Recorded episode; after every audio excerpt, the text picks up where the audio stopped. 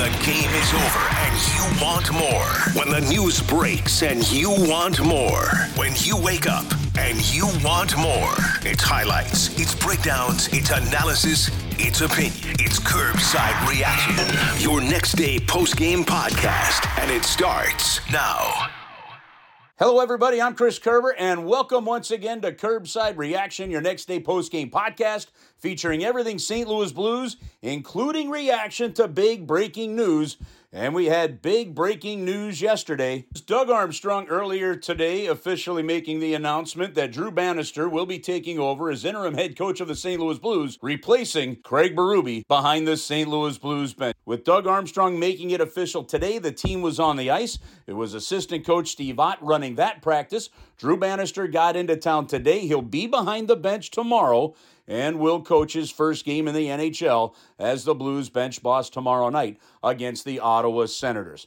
Earlier today, we had a chance to catch up with Joe Vitale and Hall of Famer Bernie Federko, two guys that played in the National Hockey League, two guys that have been a part of teams where coaching changes has been made during the season.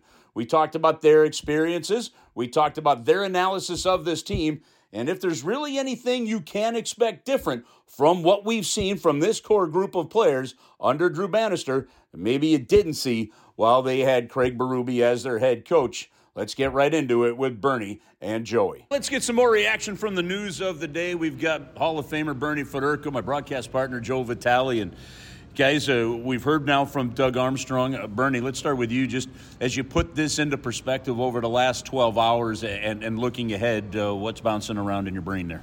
Well, it's disappointing. Anytime you see a coach go, I mean, obviously a coach that won a Stanley Cup uh, four years ago for the Blues. I mean, it's always uh, disappointing to see something like that happen. But I think that uh, everybody knows this is a business, and, and I think in the business, the one thing that uh, that the general managers have control of the most is the coaches because with the players there's you got to put the guy through waivers or you got to try to make a deal or a trade so uh, when you uh, uh, get down to it, uh, one of the I, I, I, don't want to call it easiest. It's probably one of the hardest things the Army had to do. But one of the things that, that, that a general manager can do is to make a change, uh, change the scenery, and and hope that the guys respond to it on the, on the ice. And I think that's what happened here. And it's, it's unfortunate, but uh, I think that Army felt that uh, this team has a lot more to give, and they're not giving enough. And hopefully, uh, that a, change of pace now will, will, will get them to, to understand and and refresh and, and, and hopefully move forward.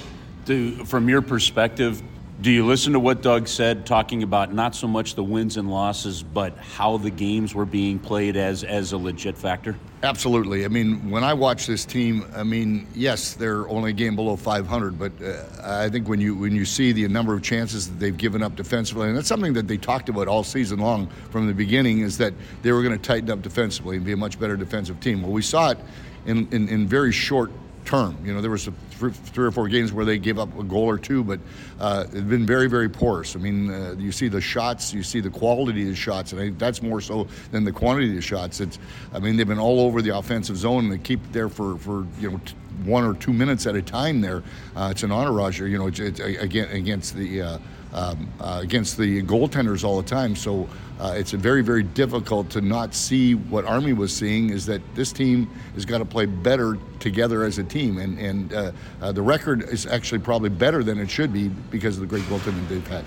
Joe, you've been in the locker room when there's been some coaching changes. We're going to hear a lot of cliches coming out of the Blues locker room today. This is on us. You know, we should have done more th- this kind of thing. Are those cliches legit? You know, I think that uh, they are, and I think that you look at the way the league is, and like Bernie mentioned, it's this is a part of the process of a transition of moving in the right direction. I mean, this is always step one. Look what happened with the Edmonton Oilers this year. They get a coaching change, they go on a run. The Minnesota Wild, you bring in John Hynes, and it's a completely different team. And to this Doug Armstrong's you know record and obviously his resume, you, you lose Mike Yeo in 2018. You bring in a coach, and look what happens. So I think that he's looking for a, a, spark. He's looking to maybe a possibly even just a different voice that could try to get this thing back on the right track. You know, I listened to Doug Armstrong, and they're clearly disappointed, but he also has the faith in himself and this team that this is a winnable hockey team, and then they can get to the postseason and, and make some noise, and maybe an injury here, injury there, and they can make a big splash. So I think that you know, with the disappointment of losing Craig Berube, uh, one thing that just stood out to me, Curbs, is you look at this team and their struggles, and even Doug Armstrong hinted at it. This is not solely a coaching issue, and I think that at the end of the day, this has been a team uh, veteran, young players that have just not come together, held each other accountable in a lot of different facets of the game. And at the end of the day, this is what happens. You lose your coach first and you move on from there. All right, let's get the idea for both of you. We hear that word a lot accountability. Uh, Joey, define how you see accountability within the structure of a hockey team. I would go accountability is you look at that Chicago Blackhawk game where Braden Schenn fought Reese Johnson, I believe he fought. That first period's over. It's the first intermission.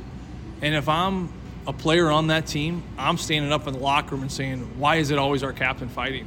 Why is he the one always having to get us a response? Why is our captain, one of the older guys on the team, having to try to grab this thing in the right direction? Who's going to step up? And he starts looking around, he starts pointing fingers, he starts pointing at himself. We all have a lot more to give right now. We can't lean on Binnington. Another thing Doug Armstrong said we'd have way more losses this year if it wasn't for number 50, if it wasn't for number 10. I think that it comes down to players in that room taking the ownership that this is our team.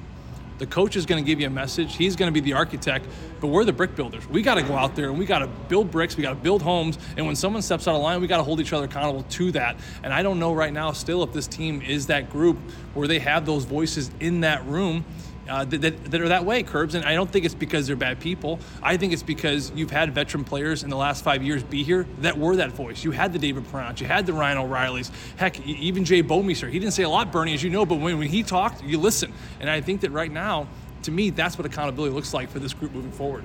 And, and Bernie, when, when a player like Braden Schenn does that, some people say, well, it's up to the leadership group to get other guys going. I'm not sure that a leadership group matters in that. It it's got to be in, inside of you as an individual player to see that and to want to make a difference. And we haven't seen that from most of this roster. Leadership should come from everybody in that locker room, everybody that's on the ice. I mean, your job, you know what your job is. Everybody has a role on this hockey club. And, and when you know what your role is, you should take great pride in that. And you should know if something happens, it's your job to make sure that you uh, get involved in what you're supposed to do. And you shouldn't have to look to Braden Schenn to do that. Braden Schenn's going to do that anyway. If that's your job, if you can do that, you need to help out as well. And I think that's the whole deal. I mean, accountability to me is is that everybody does have a job. Everybody has, a, I mean, everybody does their job, and everybody can come off the ice, sit on the bench, and look at the other guy in the eye and know that they've done the best they can do. Uh, then that's total accountability. Everybody knows that they're doing their job, and, and you don't have to. You're you're not pulling for someone. You're you're actually not pulling the guy along. Uh, no one, there's no passengers. Everybody has to take the role as being a leader, and I think that that uh, even the young kids on this team have to do that too. They have to know that uh, it's their turn uh, to, to be better, and, and and I think that that's kind of what this team is is in transition right now the veterans on this player on this team are the guys that have been there before. Yes, they are, but you have to look to new leadership, and, and the young guys on this team have to be the guys that have to start proving that they are going to take the lead. They're going to be the guys that are going to be responsible for this team moving forward. And I think when, when everybody gets on that page and everybody believes that they're a leader, uh, that, I think that's when you really all come together. Guys, this was not a scenario where you were dealing with a bad coach. You, you, know that you had a proven Stanley Cup champion coach. You know you had a players coach. You had a coach that was so direct and honest. Players knew exactly what they wanted to bring or what they needed to bring to play for this coach. Moves like this happen anyway. What goes on with a player? Like, what actually would legitimately be different for some of the players that, that weren't responding to that when a new voice comes in? Well, that's really a hard question to answer because I mean, no one. I don't care if any if there's anybody on this team that didn't like Chief or not. You still, it's your responsibility to play, and it's your responsibility to win. And when something like this happens, you don't ever want to see anybody get fired. And I think that everybody has to look in the mirror now and say, "Hey, I was partly responsible for what happened." Uh, to Chief. And now, I mean, some of the guys are obviously going to just, maybe they're going to get more ice time, or maybe, I mean, that's the only reward you can get. But maybe some of the guys are going to get more ice time now under a new coach, or maybe they're going to have a different role under a new coach, and, and maybe we'll see that. But, but certainly, everybody now, it's it's a it's a wake up call. It's saying, hey, I might be next, or this has already happened now. We don't want this to continue to happen. We want to be winning games. We want to be comfortable in the situation that we're in right now. So, I mean, I don't know how the guys are going to respond, but I think when you look at coaching change, Joey just talked about what happened in Edmonton. We saw it in Minnesota, as he said. Usually, what happens is everybody does take a look in the mirror and say, I better be better because this is not good. Something like this has happened and it shouldn't happen uh, because everybody was comfortable. We were having fun.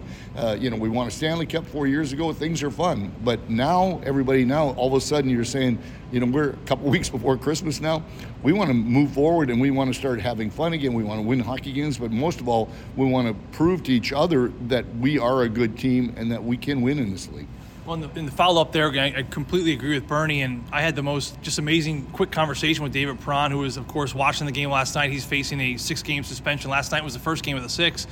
And, you know, Bernie, he said, he said to me, you know, he looked at that Detroit team. He's very optimistic about making the playoffs this year. He's got, we got a lot of great pieces. We just added Kane. We got a lot of young players and Raymond and Mo Seider, right? One player asked him, he said the other day, he said, David, how do you come in every day with enthusiasm and energy? I mean, you got you're married, you got kids, you've been in this league a long time, you've already won a championship. And he said to the young player, he didn't he didn't give me the names. He goes, "You find that energy because you have to find that energy." It was just that simple. And talks about the individual accountability of each player and how that can be contagious to the entire team. He goes, I come in every day and I may not always feel like it. That's what he said. I don't always feel like it, but you have to find a way to manufacture it, even if it's falsely, to bring that energy, bring that enthusiasm to the locker room, bring that character to the bench. Maybe it's a practice, maybe it's a road trip, a dinner out, but you have to figure out a way to bring that every single day. And listen, if you have a veteran who's already won a Stanley Cup, he's already made all the money he needs to make, if he can find a way after being a dad all morning with his wife and then coming to the rink at night and doing that. If, you, if he can do that, to me, Curbs, anyone across the league can do that. And it's about that and then also transcending that to all the players where they feel that, they see that, and of course they mimic exactly what that veteran's doing. Julian, that's exactly it. But that's it's up to the younger players to make that older guy feel like he's young again. And, and I think that's yeah. when, when you look when I look at Detroit's, Detroit's roster last night, that's a good roster, even on paper. And they're missing, you know, Noel Larkin last night. Of course, David was not out.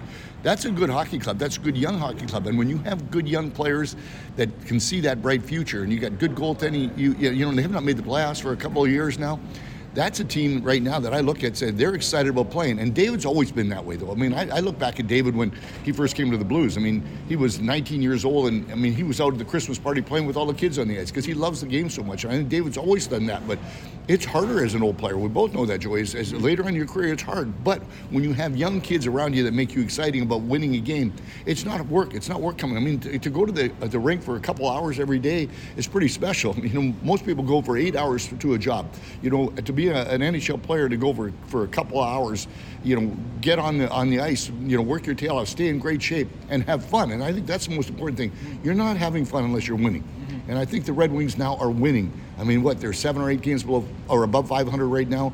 It's fun to play. When you're winning, it's fun hockey, and it's not fun when you're losing. And I think that's what has happened here now with the Blues is that now that they're 11, they've lost four in a row now, it's not fun. And now this coaching change, is that going to change? Let's hope that everybody gets back to having fun. And the way you have fun is you got to win hockey games. The, the bottom line is no matter who's the coach of this team, you've got veteran players underperforming, playing too many benign minutes in a lot of ways. And you've got younger players, you know, eh, that that are not showing enough battle like they want to be in that lineup every single night. And you know they do. Tyler Tucker does not want to sit out as a healthy scratch. But Tyler Tucker isn't making himself enough known during each and every game to stay in the lineup. The players give the coaches reasons to put another player in. I mean, they just recently called up Hugh McGing because of the play of Nikita Alexandrov wasn't good enough so they went down to the American League and called up a healthy player. That no matter who the coach is, yeah. those younger players have to bring a little more fear for their jobs to the game, and, and the older players have to have to have to play for that NHL crest yeah. with another level as well. Yeah, but I don't want to call it fear. I mean, that's the bad word. Is that you don't if you if you're playing with fear, like oh, if I don't play well, I'm not going to play. That's the hardest thing. You have to go out there and play that you're having fun and that you are deserving to be there. And I think that's the biggest thing is that I guess it means more fear. Yeah, fear is a motivator to right. just bring something. But but fear fear of failing is not what right. I call. You know, you don't want to you don't have that fear of failing. You want to have the positive part about it. Is that I'm going to be a difference maker. I'm going to go out there if I get a chance to be on the power play. And I've always said it. To be on the power play is a privilege you know what? There's 20 really good players on every team that are, are dressed each and every night. And, and you know what? You're very fortunate if you're one of the five guys that gets to play or one of the eight guys that gets to play on a power play. You've deserved it because you've earned that. But you know what? You get to earn it every night. And if you just think that you're you're you you you expect to be there, it doesn't work that way. And I think right now with this Blues power play, everybody has got to really come with the attitude that I'm fortunate to be on here, and if I don't perform, I'm not going to be in the power play. This is this is a reward because I mean Power play time means you're going to get probably more points, which means you're probably going to get paid more. And especially for the young guys, that's what they want. And that's what a coach can do reward them with ice time. And I, I look at this power play right now. I mean, they've got seven power play goals in 28 games. I mean, that's one every four games. I mean, usually it's one every four power plays is what's normal in this league, 25%. And th- things have got to change, but I, I, think you need to get rewarded by, by what you do, and I think that's what has to happen. And I think that's kind of the what the new coach can come in and say, okay, everybody is being evaluated right now. If you've got a job and you know what your job is, you better do it because I can change the ice time that you're going to get. And Joe, lastly here, Drew Bannister comes in. He's been part of this organization now for five years. He was coaching in San Antonio leading into the COVID years. He coached in Utica during the COVID year, and then the last two years plus this season in Springfield. So he's had, when you look at the, the list of Blues prospects that have gone through his teams, you're talking Jordan Kyrou, Jake Walman, Zach Sanford, Jordan Binnington, Joel Hofer, Hugh McGing. You're looking at every one of these guys has played for him at some point in time. What does it mean to have at least a guy coming in that's had these guys before? Will it be just a familiar comfort yeah. that could make a difference? I think it's going to be very familiar because, like, you look at this team. It's we're starting to move in a different direction. Clearly, that's the way it is, and, and it's and it's a youthful direction. And I think that you know Craig Berube to me. I think he excelled with a veteran group that thought like him. Like he's an old school guy. He, he's a round him up let's pick a fight, let's let's draw some people into the fight type of type of style, and that's why he was so good for that 2019 team throughout the next few seasons, which he had so much success as Doug Armstrong mentioned there, Curbs. But this is a, a team, you know, retool, rebuild. I mean, Doug Armstrong used the word, I think, refocus. There's a lot of re's in there. I'm starting to lose track of all my re's, but this is a team in transition clearly. And part of that transition is a young group, a young, younger generation uh, part of that younger generation is a lot more coddling, right, wrong, and different. I think a lot of these younger players need more of a hug. They need to be reassured of themselves.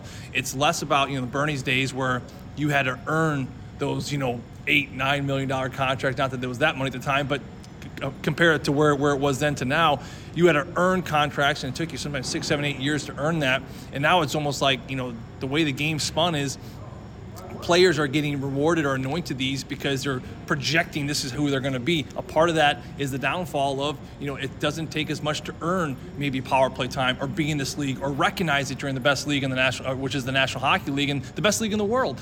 But uh, however you put it, I think the communication style, I think how he relates to these younger players. I mean, if I'm Hugh McGing, if I'm Jordan Kyrou, you know, if I'm a younger player on this team, if I'm Tyler Tucker or Scott Perunovich, you know, there's a part of me that's probably a little bit excited you know, I, I hate to say that way because I love Craig Berube, but mm-hmm. also this is a guy that's familiar with me. He believes in me. He's seen that I can do it in the American Hockey League. He knows that I can, can play this game at a very high level, and maybe a good opportunity is going to be there for me. And I don't know how you feel about that, Bernie, but I think that Drew Bannister has come a long way. I think he's coached, he's proven himself as a player, and maybe a different voice is certainly something that could help here. It happened to me. I mean, my, my really my second year. I mean, uh, I, I came in. Leo Boivin was the coach, and you know Barclay Plager was the coach down in Kansas City when I was playing in the minors.